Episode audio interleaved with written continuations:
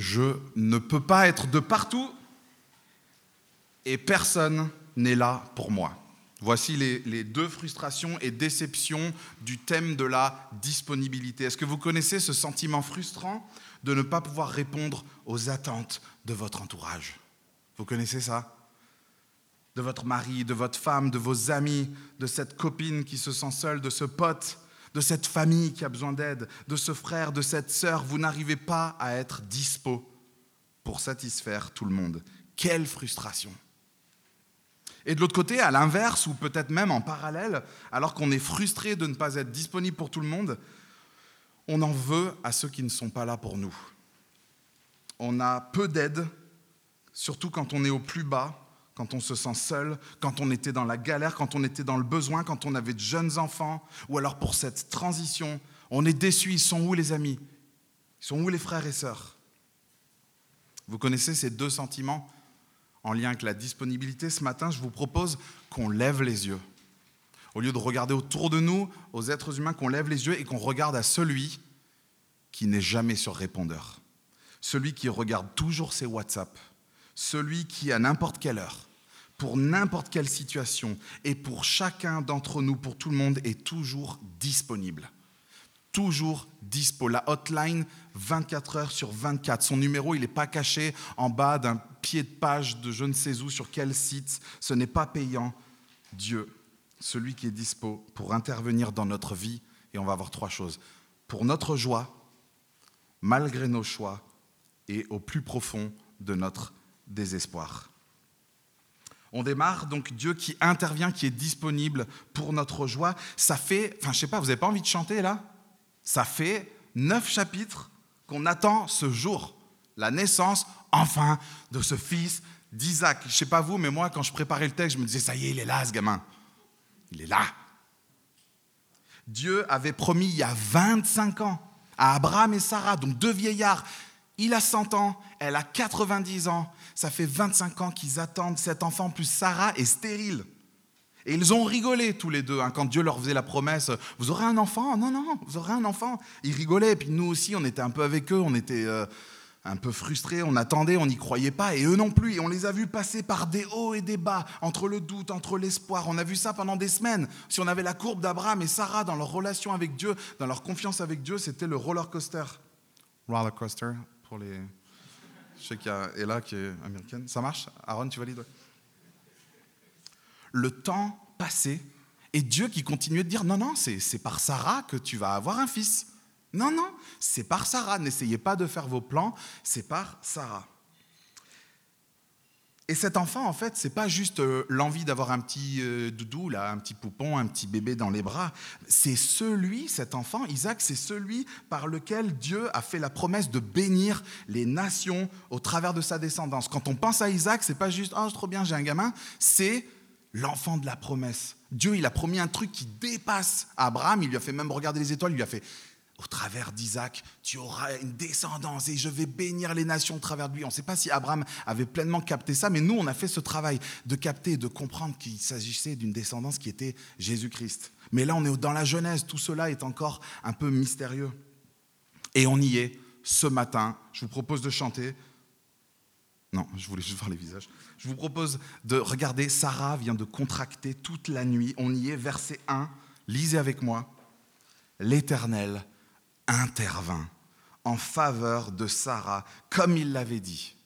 Il accomplit pour elle ce qu'il avait promis. Sarah tomba enceinte et donna un fils à Abraham dans sa vieillesse, au moment fixé dont Dieu lui avait parlé. C'est tout. C'est fini. Ça y est, il est né. Deux, deux petits versets, il est né. Et nous, on se dit, ah, non, non, non, non, non. Ça fait, ça fait trop longtemps qu'on attend ça. On l'attend, cet enfant. Il ne peut pas, juste en, deux, versets, il est né. C'est Dieu. C'est pas possible. Nous, on veut du miracle. On veut du lourd. On aimerait euh, lire ou entendre ou voir cette arrivée à la maternité Abraham à 130 en contresens sur le périph' qui se passe sur la voie de bus Appel de phare, on veut voir Sarah qui hurle, la barre de chemin de fer qui se ferme, mais Dieu qui intervient, et la voiture qui passe au-dessus des barrières, et puis ils prennent un shortcut sur le côté. On veut voir la main d'Abraham qui tient celle de Sarah, deux mains bien vieilles, bien nervurées, bien que les veines qui sortent. On veut cette image, on veut le ralenti, on veut le noir et blanc, on veut une musique classique, on veut, on veut voir ce pot à pot, l'enfant qui crie, le cordon qui est coupé. Ben non. Deux petits versets vous savez pourquoi? Ben Parce qu'il n'y a rien d'extraordinaire pour Dieu. Il l'a promis, il le fait. C'est tout. Vous vous souvenez de ce qu'il avait dit à Sarah? On l'a vu au chapitre 18, verset 14. Y a-t-il quoi que ce soit, je lis, y a-t-il quoi que ce soit d'étonnant de la part de l'Éternel? Nous, on hallucine. Lui, il accomplit juste ce qu'il a dit. Ce miracle, il est extraordinaire pour nous, mais pas du tout pour Dieu. Et c'est sur lui, regardez que l'accent il est mis, c'est pas sur Abraham, c'est pas sur Sarah, ni sur l'enfant. On a envie de dire, mais là, envoie du Isaac. Non, l'accent est mis sur Dieu. Verset 1, relisons-le. L'Éternel intervint en faveur de Sarah comme il l'avait dit. Il a accompli pour elle ce qu'il avait promis. Nous, les hommes, on fait la fanfare. On joue de la trompette, on fait la bandasse ou je ne sais quoi. Dès qu'on accomplit quelque chose un peu de compliqué, Dieu, lui, il n'a pas besoin de tout cela, de tout ce pataquès. en fait, il n'y a rien d'étonnant. Il n'y a rien de grandiose. Isaac, il est là parce que Dieu l'avait promis. Ça ne lui a rien coûté. C'est simple. Il n'y a aucun effort de la part de Dieu. Il a juste fait ce qu'il a dit. Le Dieu de la Genèse, celui qui a créé les galaxies. Rendre une femme stérile enceinte, c'est facile. C'est simple. Et regardez, quand Dieu, il intervient, quand Dieu tient ses promesses, et c'est cette première vérité qu'on ressort de ce texte, c'est pour notre joie. Dieu est un Dieu qui veut intervenir dans les vies pour notre joie. Regardez cette joie. D'ailleurs, juste, on devait bien se moquer hein, de Sarah. Quand elle était à la pause café, ouais, euh, bah, il y a Dieu qui m'a dit que j'allais être enceinte. Il y a Dieu qui m'a dit. Il faut imaginer ça. Hein. on devait bien rigoler d'elle.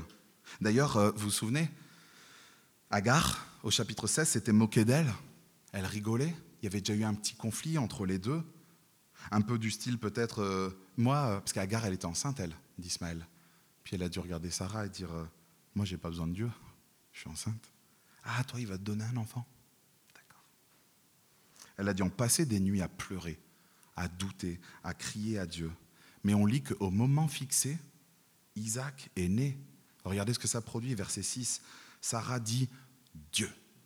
Dieu m'a donné un sujet de rire, et tous ceux qui l'apprendront riront de moi. En fait, l'auteur ici, il est en train de jouer sur le double sens en hébreu du verbe rire, qui veut parler tantôt de la moquerie, tantôt de la réjouissance. Et donc, elle fait cette petite un peu punchline hein, en, jouant sur ce verbe.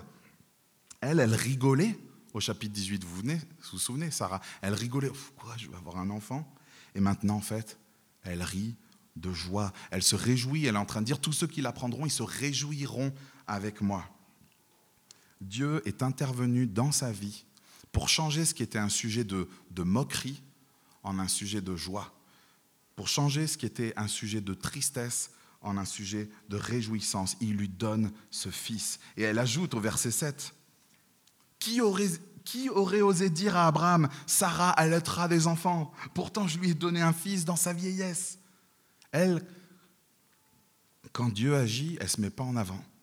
Elle attribue tout à Dieu. Il n'y a que lui qui fait. Qui aurait, qui aurait pu dire que j'allaiterai un jour? Ça, c'est Dieu. C'est lui. Il est trop fort. Sarah est heureuse pour ce fils. Comment va notre joie? Comment ça va? Comment tu vas? Comment va ta joie? Comment va ta reconnaissance? Elle, Sarah, elle est heureuse comme pas possible d'avoir Isaac.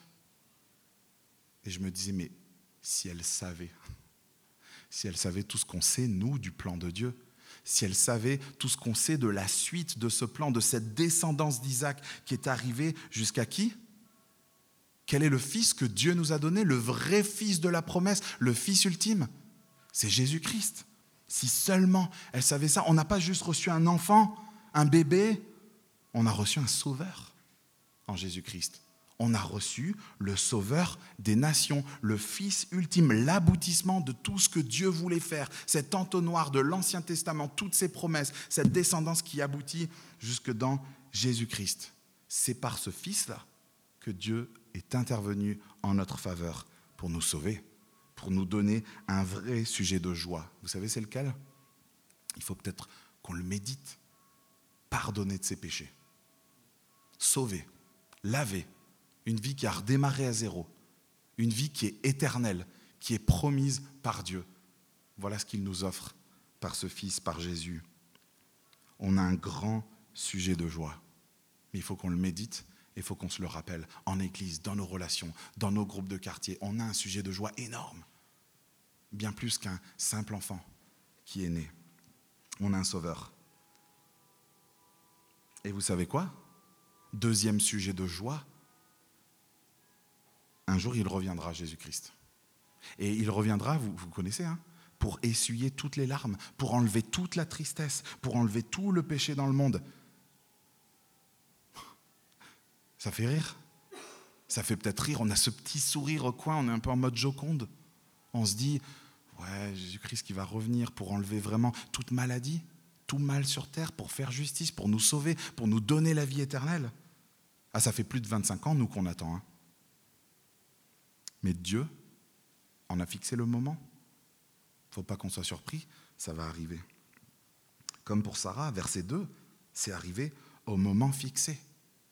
Un jour, les amis, nous allons tous être comme Sarah, abasourdis, choqués, remplis de joie en voyant Dieu accomplir cette promesse du retour de son Fils. Et la date, elle est posée. On n'y a pas accès, mais la date, elle est posée. Vous connaissez ce sentiment quand vous partez en voyage, de, quand vous achetez vos billets, que vous avez la date, vous vous dites Ah là, le, voyage, il a l'air. Euh, là, il est sérieux, le voyage. Là, c'est sûr, on part parce qu'on a, on a, on a la date, on a le billet, on a l'heure d'embarquement, l'heure de fermeture. On, on y est, n'est-ce pas? Eh bien, c'est pareil avec Dieu et c'est même encore mieux. On a la date et on sait vraiment à 100% qu'elle va arriver parce que Dieu ne connaît aucun empêchement. Pas de bouchon, pas de problème de stock, de visa, de réservation de grève, de connexion, de courrier, de douane, rien. Tu ne manqueras pas ce que Dieu a promis. Voilà une des grandes vérités de ce texte. Nous n'allons pas manquer le retour de son Fils. Préparons-nous et réjouissons-nous. On voit Abraham, il est, il est au taquet. Regardez, verset 8. L'enfant grandit et fut sevré. Abraham fit un grand festin le jour où Isaac fut sevré. À l'époque, ton enfant, quand il est sevré, tu te dis, ok, ça y est, il, vit. Il, ça, bon, il se passait beaucoup de choses pendant ces trois premières années. C'est à peu près autour de trois ans. Sevré, il faisait une grande fête. Voilà, il, il est resté en vie jusque-là, donc c'est bon pour la suite. Nous, on a un peu ce petit côté trois mois, six mois. C'était trois ans. Ils sont heureux. Abraham et Sarah. Et on voit d'ailleurs chez, chez, Abraham, on voit une, une, autre facette de la joie. Il y a cette joie de, de Sarah qui s'exprime vraiment par la reconnaissance. On, on, voit chez Abraham cette envie de faire un festin, mais on découvre une autre facette au-delà d'un beau chant. Merci Seigneur. Au-delà d'un bon festin, Abraham, comment est-ce qu'il exprime sa reconnaissance? Par de l'obéissance. Verset 3. Abraham appela Isaac, le fils qui lui était né, que Sarah lui avait donné, il circoncit son fils Isaac lorsqu'il fut âgé de huit jours, comme Dieu le lui avait ordonné. Lui, Abraham, quand Dieu répond à ses prières, quand, quand Dieu agit, lui, ça lui donne envie d'obéir. Voir Dieu agir dans sa vie, ça lui donne envie d'obéir. Vite. Et il se lève de bon matin pour le faire. Et il donne ce prénom que Dieu lui avait ordonné. Et il circoncis Isaac comme Dieu le lui avait ordonné. Est-ce que tu as vu Dieu à l'œuvre récemment? Tu l'as vu répondre à une prière. Tu l'as vu agir dans une situation. Tu l'as vu te donner la paix alors que les circonstances n'étaient pas à la paix. Tu l'as vu débloquer une situation. Tu l'as vu peut-être te sauver récemment. Tu l'as vu te bénir. Tu l'as vu intervenir dans ta vie. Qu'est-ce que ça a produit chez toi? Merci. À bientôt. À la prochaine, dès que j'aurai besoin de toi. Ou est-ce que ça t'a donné envie de l'honorer? Ah, Dieu, t'es trop bon, j'ai envie, de, j'ai envie de vivre une vie intègre, j'ai envie de t'honorer, j'ai envie de t'obéir. Abraham et Sarah nous montrent les deux facettes de cette foi. C'est une foi qui se réjouit, et c'est une foi qui obéit. Dieu est ce Dieu qui veut intervenir dans ta vie pour changer ce qui est un sujet de moquerie, pour changer ce qui est un sujet de tristesse en joie par Jésus-Christ, par cet enfant. Mais tu as dû le voir dans ta vie, peut-être même si tu t'es converti récemment, tu as vu que ce n'était pas les bisounours, que ce n'était pas Hollywood et que tout n'était pas devenu tout rose. Est-ce que vous avez déjà vécu ça? Mais je, suis venu à Christ, j'ai cru en lui, j'ai placé ma confiance, je, lui ai obéi, je, je fais les choses bien, et tout n'est pas rose. Pas si simple que ça. Et on le voit dans cette deuxième partie de ce texte, dans les versets 9 à 13, c'est le bazar. C'est le bazar. À cause de cet enfant, c'est le bazar dans une famille, c'est le bazar dans des relations. Verset 9, on ne sait pas si c'est au festin, à la fête que Abraham a faite, mais on, on lit au verset 9, Sarah vit rire le fils que l'Égyptienne Agar avait donné à Abraham. On n'a pas de détails, mais Ismaël, le fils d'Agar, vous vous souvenez, c'est bon? Ismaël a l'air de se moquer d'Isaac. Et le verset 10, il nous aide à comprendre ça, parce que Sarah dit à Abraham, chasse cet esclave et son fils, car le fils de cet esclave n'héritera pas avec mon fils, avec Isaac. Sarah, vous voyez, elle a envie d'écarter Ismaël. Il a l'air de... Elle voit en lui une menace. Ça sent la concurrence. Ismaël, il a l'air de vouloir prendre peut-être la place d'Isaac, et elle veut le chasser. Et regardez, elle dit cet esclave et son fils. Agar n'a même pas de prénom. Ismaël n'a même pas de prénom non plus. Et le comble, vous y avez réfléchi? Pourquoi elle est dans cette situation? Pourquoi elle se retrouve avec Ismaël qui rigole d'Isaac en se disant mince, mais le fils de la promesse, c'est Isaac. Chasse cet esclave. Pourquoi elle s'est retrouvée dans cette situation? À cause du chapitre 16. Vous vous souvenez? Bon, Abraham, j'ai un plan. Dieu, il n'a pas l'air de tenir ses promesses. Euh, il faut un fils, apparemment, il nous a promis un fils. Vas-y, couche peut-être, moi je suis stérile, couche avec ma servante, on aura un fils et on verra, c'est peut-être par lui. Et Dieu qui disait, vous n'aurez pas dû faire ça. C'est par toi, Sarah. Et il l'a dit à plusieurs fois dans le chapitre 12, 15, 17. Sarah, elle stresse, elle a peur, et elle se remet par elle-même à faire ces choses à sa propre sauce au lieu de faire confiance c'est de sa faute de s'être retrouvé dans cette situation. Abraham, qu'est-ce qu'il a fait? Il a dit, ok chérie, eh, où est la servante? Et il est allé coucher avec elle. Et Abraham maintenant se retrouve dans une situation horrible. Vous avez vu? Il a d'un côté sa femme. Franchement, on sent qu'il faut obéir à Sarah là dans, le, dans l'histoire parce que ça va être vraiment le bazar dans leur relation. Il a d'un côté sa femme qui lui dit de chasser Agar et Ismaël et il a de côté, c'est son fils Ismaël. Et il le dit au verset 11, c'est son fils. Abraham, il, est déchiré en deux. Et en fait, on a dans ce récit un mélange. Et d'ailleurs, depuis le chapitre 12, on a ce mélange de, foi, de doute, de, joie, de jalousie, d'amour, de haine. Ça, ça, ça c'est notre vie. Ça, c'est la vie chrétienne. Des hauts, des bas, des luttes, des doutes, de la joie, quels sont les enseignements qu'on peut tirer de cette situation et de ce bazar qui est dans cette famille, suite à Dieu qui a accompli sa promesse? Premièrement, je l'ai dit, tout n'est pas devenu rose. C'est pas parce qu'on est croyant que d'un coup, euh, que Dieu nous a sauvés, que tout est rose. Il y a de la moquerie, il y a des fois même de la persécution quand on devient chrétien. Il y a du rejet, ça crée des tensions peut-être dans ta famille, n'est-ce pas? Quand tu t'es converti, c'est passé quoi? Super, je suis content, tu as l'air d'être tombé dans une secte. C'est une réalité. Il y a cette réalité aussi des erreurs de notre passé qui sont là, n'est-ce pas? Les boulets qu'on se traîne, les choses qui refont surface dans un couple, dans une famille, dans ta tête, des images que tu vois, des pensées auxquelles tu penses, et tu n'aimerais pas qu'elles soient là. Elles refont surface, et ce passé, ces erreurs deviennent une menace, comme Ismaël est devenu une menace pour, pour Agar, pour, pardon, pour Sarah, d'anciennes addictions, d'anciens choix qui reviennent, d'anciennes relations. On est responsable. On est entièrement responsable de cela. Mais on doit continuer d'avoir la foi en Dieu. Et c'est ma deuxième remarque. La foi reste un défi. La foi, ce n'est pas un acte isolé. Yes, c'était trop bien, j'ai kiffé Peps Deck, euh, je commence à comprendre l'évangile, c'est chouette. Allez, n'est pas un acte isolé qui sauve et puis basta. La foi, c'est un mode de vie. C'est un défi qui est continu. Et combien de fois, vous avez vu combien de fois on est comme Sarah? On a vu Dieu à l'œuvre, on l'a vu, et moi perso, je me, confesse, je vois Dieu à l'œuvre, et je me souviens de certaines situations, même dans vos vies, à vous, alors que j'essaye d'être disponible, de prendre soin de vous. J'ai vu des situations où Dieu, il faisait David, c'est pas toi. Et là, je me dis plus jamais je douterai. Contrôle S, commande S pour ceux qui ont un Mac. Plus jamais je ne douterai. Là, j'ai vu Dieu agir. Ah, ah c'est Amen. Là, moi, c'est fini. Maintenant, je vais lui faire confiance. Vous connaissez ça? Je sais qu'il agit. Je sais qu'il est bon. Et en fait, dès le lendemain, comme Sarah, premier obstacle, Sarah, on a envie de lui dire quoi? Isaac vient de naître.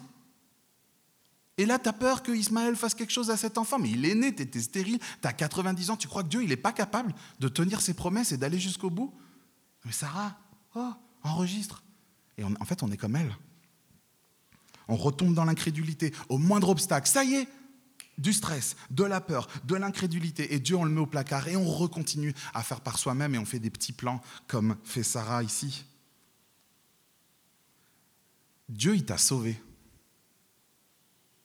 Dieu, il t'a sauvé. Il t'a donné la vie éternelle. Ça, c'est tellement plus grandiose qu'Isaac, n'est-ce pas? Est-ce que tu crois qu'il n'est pas capable de, s'occuper de toi pour la suite? Tu crois qu'il n'est pas capable de prendre soin de toi? La foi et l'évangile, c'est pas juste pour ta conversion, c'est pour chaque jour. Alors s'il te plaît, si tu as commencé par la foi, continue par la foi. Parce que Dieu, il tient toujours ses promesses. Alors comment est-ce qu'on sort de tout ce bazar dans cette situation familiale? Regardez le verset 12. Cependant, Dieu.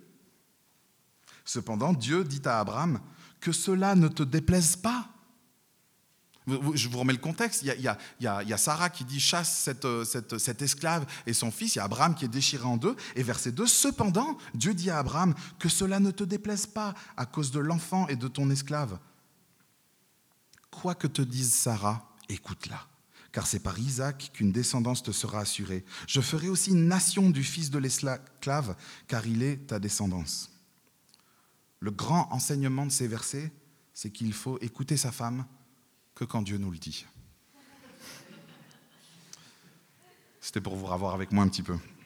Soyons sérieux et comprenons pleinement ce qui se passe ici. Dieu, il vient vers Abraham, il voit Abraham qui est là, qui est complètement euh, euh, euh, déchiré entre ces deux situations. Abraham qui ne sait pas quoi faire, et Dieu lui dit Oh, mais t'inquiète pas. Non, mais non, que cela te. T'inquiète pas, t'inquiète pas. Peu importe ce que te dit ta femme, ne t'inquiète pas, je m'en occupe. Je m'occupe de tout ça. Pourquoi? Parce qu'il est Dieu, parce qu'il est le Dieu tout-puissant, il est le Dieu qui intervient, le Dieu qui est disponible et qui agit. Et attention, Dieu, il n'est pas en train d'acquiescer ici, vous voyez, de, valider l'option de, Sarah. Il n'est pas en train de dire, ah, c'est génial cette solution, trop bien, on chasse l'esclave, l'enfant, on les met dans le désert, c'est génial. Non, non, non. Il n'est pas en train de dire qu'elle a bien fait, il est en train de dire à Abraham, ne t'inquiète pas. Tes enfants, j'ai fait une promesse. Isaac, je m'en occupe. T'as pas vu? Il est né. Tu te souviens Je gère. Je tiens mes paroles. Et ça, on a besoin de l'entendre en Église. Dieu n'est pas à bout de ses moyens. Dieu, il n'a pas utilisé toutes ses cartouches. Bon, ben là, là, ah voilà, le coup de, là, je, ne peux rien faire. Non, il n'est pas surpris, il n'est pas limité, il n'est pas empêché à cause de nous. Il est ce Dieu qui est disponible pour ta situation. Tu en as fait des choses pas bien. Il y a des péchés, il y a des choses qui sont là et qui te rattrapent peut-être. Et tu dis, mais comment je vais me sortir de cette situation? Je me suis mis, mais j'aurais jamais dû. Mais tu crois que ça empêche Dieu d'agir? Non, pas du tout. Il est le Dieu qui agit malgré notre passé, malgré notre péché, malgré nos plans tordus, hein, quand on pense à suite Sarah, malgré nos choix un peu fumeux, nos décisions discutables, malgré les situations dans lesquelles on s'est empêtré, et tu es peut-être dans cette situation en ce moment. T'inquiète pas. T'inquiète pas. Dieu gère. Dieu est disponible. Et Dieu veut intervenir. Dieu t'a fait la promesse qu'il ne te lâcherait pas. Quel réconfort d'avoir ce Dieu qui est fidèle et qui n'est pas limité par nous, ce qui nous limite ou par nos circonstances. Toi, tu crois peut-être, et ça c'est un grand problème qu'on a, on croit que Dieu va agir que si on est tout beau. Il faut être tout propre. faut être tout pieux. Tu crois peut-être que Dieu va s'arrêter d'agir à la moindre erreur. Mince, cette semaine, oh là là, je vais dimanche à l'église, je vais chanter le truc. Tu crois qu'il s'arrête d'agir à la moindre erreur Au moindre faux pas? Dieu n'attend pas que tu sois tout clean pour faire avancer son plan. Donc tu peux arrêter de stresser. Tu peux arrêter d'avoir peur et de stresser comme Sarah. Ta situation peut-être actuelle est tordue et compliquée. Peut-être que les choses ne prennent pas la direction que tu aurais souhaité comme Abraham. Mais je ne sais plus qui c'est qui a dit ça, vous pouvez me le dire à la fin, mais j'ai retrouvé cette phrase que Dieu écrit droit avec des lignes courbes. Avant qu'on regarde ensemble les versets 14 à 21, j'aimerais juste qu'on regarde euh, Abraham. Regardez le verset 14. Abraham se leva de bon matin pour obéir à Dieu. Il prit du pain et une outre d'eau qu'il donna à Agar et plaça sur son épaule. Il lui remit aussi l'enfant et la renvoya. Abraham est plein de douceur. Vous l'imaginez là? Il prépare le départ de son fils et d'Ismaël. Il y a Dieu qui lui a dit T'inquiète, je gère. Alors il prépare les affaires, il fait le goûter, il met de l'eau, il charge tout, il prépare tout. Et je l'imagine à la porte en train de dire au revoir à, à Ismaël et Agar qui partent dans le désert. Et il se dit Mais je sais que Dieu a les moyens. Dieu m'a fait des promesses pour Isaac, Dieu m'a fait des promesses aussi pour Ismaël. Ça ne se passe pas comme j'aimerais, mais je sais que Dieu est fidèle. Dieu est disponible. Dieu veut intervenir dans notre voie, dans notre vie, pardon, pour notre joie et malgré nos choix. Et troisièmement, regardez au plus profond de notre désespoir. Est-ce que vous pouvez me trouver une histoire plus triste dans la Bible que celle des versets 15 à 21 Agar, une maman, une mamounette, qui a eu un enfant, elle est perdue dans le désert avec son fils. Verset 15. Quand l'eau de l'outre fut épuisée, elle laissa l'enfant sous un des arbrisseaux et elle alla s'asseoir vis-à-vis, à la distance d'une portée d'arc, car elle se disait, je ne veux pas voir mourir mon enfant. Elle s'assit donc vis-à-vis de lui et se mit à pleurer tout haut.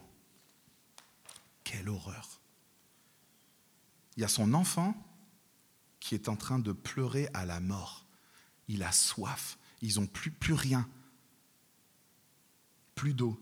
Elle sait que son enfant va mourir, elle l'entend crier à la mort. Ça fait des jours que ça, que ça dure. Son enfant est mourant, les cris, chaque cri lui transperce son cœur de maman. Et elle le dépose, elle se dit, bah, il, va, il va mourir, je ne veux pas voir ça. Je vais, je vais le mettre là, il y a un petit peu d'ombre, elle le met sous un, petit arbre pour éviter la chaleur. Ça, c'est le, seul refuge qu'elle trouve pour son fils. Et elle, elle se met à distance d'arc, j'imagine, dans voilà, une flèche qui est lancée quelques dizaines, peut-être 50, 50 mètres, je ne sais pas. Pourquoi? Parce qu'elle se dit, je ne peux plus entendre ces cris, je veux, le garder en visuel, mais je ne peux, pas, avoir ça. Je ne peux pas avoir mon enfant qui, devant moi, suffoque et meurt. Imaginez que c'est votre fils, c'est votre neveu, c'est votre nièce qui est là, elle va mourir, vous vous dites, mais je, te mets là, je ne peux pas voir ça. Vous n'avez rien à lui donner. Il est où Dieu? Il est où? Qu'est-ce qu'il fait? Il ne voit pas ma situation? Ça, c'est souvent des questions qu'on se pose, n'est-ce pas? Mais regardez, Dieu, il est là. Et il entend, verset 17, Dieu entendit les cris de l'enfant. L'ange de Dieu appela Agar depuis le ciel et lui dit, Qu'as-tu, Agar? N'aie pas peur, car Dieu a entendu les cris de l'enfant là où il se trouve. Dieu entend. Ça, c'est la signification du nom de qui? D'Ismaël. Elle le savait déjà ça au chapitre 16, mais elle a oublié.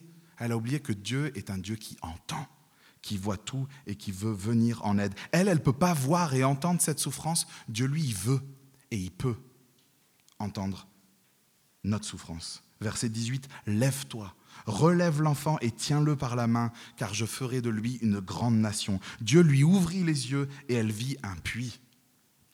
Elle alla remplir l'outre d'eau et donna à boire à l'enfant. Lisez ce verset 20. Dieu fut avec l'enfant. Cette esclave, vous, pensez à Agar, une esclave égyptienne, hors du peuple de Dieu, n'est-ce pas? Rejetée, seule dans le désert, elle fait l'objet de toute l'attention et de toute la tendresse, de toute la compassion de Dieu, qui lui s'adresse à elle par son prénom. C'est pas l'esclave là-bas. Non, Agar, il l'appelle, il la connaît. Il entend les cris de son fils, il voit sa misère et il intervient. Parce que Dieu est disponible. Il la réconforte, il la rassure. Dieu avait fait une promesse à cet enfant et il va la tenir. Ce texte nous montre que la grâce de Dieu ne se restreint pas à Isaac et sa lignée. Dieu veut atteindre et faire grâce à tout le monde. C'est ce qu'on voit ici dans ce récit. Si tu repars ce matin d'ici avec juste cette vérité, je serai le plus heureux du monde. Ta situation, ton péché, tes choix, ton passé, ta vie que tu crois gâchée, irrécupérable, ne font pas de toi quelqu'un qui est inatteignable pour Dieu. Tu n'es pas hors de sa portée, tu n'es pas hors de son amour, tu n'es pas hors de sa compassion. Lui, il te comprend, il te voit pleurer dans la douche, il te voit crier, il te voit avoir peur dans ton lit sous ta couette, il te voit quand tu n'arrives pas à dormir. Et il veut intervenir. Il entend chacun de tes mots, il entend chacune de tes pensées et il veut juste quoi? Que tu fasses appel à lui. Parce qu'il est un Dieu qui entend. As-tu déjà crié à Dieu Pour de vrai? À l'aide. J'en peux plus. J'en peux plus de ma situation. J'ai entendu, là ils l'ont dit, à l'église, que tu pouvais intervenir. Ça me fait rire, mais je, tente. Apparemment, t'entends. C'est bizarre il y a deux, deux, je sais pas combien de milliers d'années, tu aurais fait ça pour une esclave dans les Mais vous avez déjà crié à Dieu? Je vous ai demandé s'il y avait une situation plus triste que celle-ci. Mais il y en a une. Il y a une situation bien plus désespérée et bien plus triste que l'histoire de cette euh, euh, esclave perdue dans le désert avec son enfant mourant. La Bible nous dit que la situation la plus triste qu'il y a, c'est la nôtre la nôtre à chacun. La situation la plus triste dont nous parle la Bible en long, large et en travers, c'est la situation de celui qui ne s'est jamais adressé à Dieu. La situation de celui ou celle qui n'a jamais crié à Dieu. La situation de celui qui est sans Jésus-Christ. Sans Dieu, sans Christ, nous sommes comme cet esclave, perdu dans le désert, dans le désespoir, sauf que nous ne le réalisons pas, mais la Bible nous le dit. Et la Bible nous dit pleurez pas sur Agar, pleurez sur vous, pleurez sur vos vies. Sans Dieu, la Bible dit qu'on est perdu. On est comme dans un désert, pas loin d'Abraham, mais loin de Dieu. On est comme dans un désert assoiffé. Nous aussi, nos provisions s'amenuisent et notre refuge, il est un peu comme ce petit arbre et ce petit bout d'ombre. La Bible décrit l'homme comme quelqu'un de un peu de perdu, de paumé, qui cherche une direction, qui est dans un désert. Et elle annonce que nous allons nous aussi mourir. Et pas juste d'une mort physique, mais d'une mort éternelle et d'une mort spirituelle. Parce que nous n'avons pas voulu reconnaître ce Dieu qui existe, qui a tout créé, qui nous a créés, qui nous connaît par cœur et qui nous entend là où nous sommes et qui veut être avec nous. La Bible dit aussi que si on reconnaît que nous sommes dans ce désert dans nos vies, comprenez ce que je veux dire par désert, que nous sommes perdus, que nous ne savons pas vraiment où nous allons, il nous fait la promesse de, nous entendre et d'intervenir. Je, vous mets, je mets au défi n'importe qui. Euh, Catherine l'a lu, Dieu est fidèle, il entend les cris de ceux qui s'adressent à lui avec sincérité. Et il veut nous ouvrir les yeux, nous faire voir cette source d'eau qu'est Jésus-Christ. Vous avez déjà pensé à Dieu en, lien avec cette histoire? Dieu est ce Père qui a vu son Fils mourir. Dieu est un Père, un, un Père qui a vu de ses propres yeux son Fils mourir. Lui, il a entendu et il a vu son Fils agoniser sur une croix, suffoquer, être transpercé, avoir les mains percées, il a entendu son fils dire quoi? Vous vous souvenez sur la croix ce que Jésus a dit? Pourquoi? M'as-tu abandonné? Il l'a regardé et il l'a laissé. Mourir. Vous savez pourquoi?